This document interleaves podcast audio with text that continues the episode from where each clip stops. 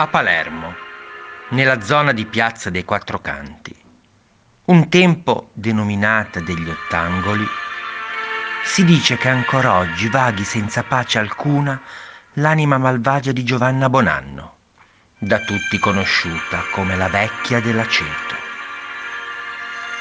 Ella in vita si macchiò di orrendi delitti, somministrando dietro compenso a quanti lo richiedevano per sbarazzarsi di un congiunto scomodo, un potente veleno conosciuto come l'aceto dei pidocchi.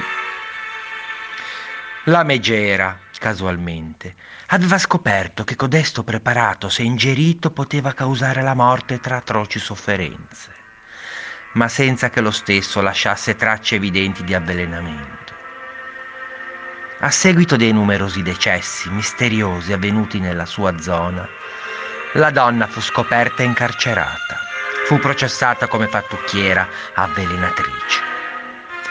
Condannata all'impiccagione nella pubblica piazza, fu giustiziata il 30 luglio 1789.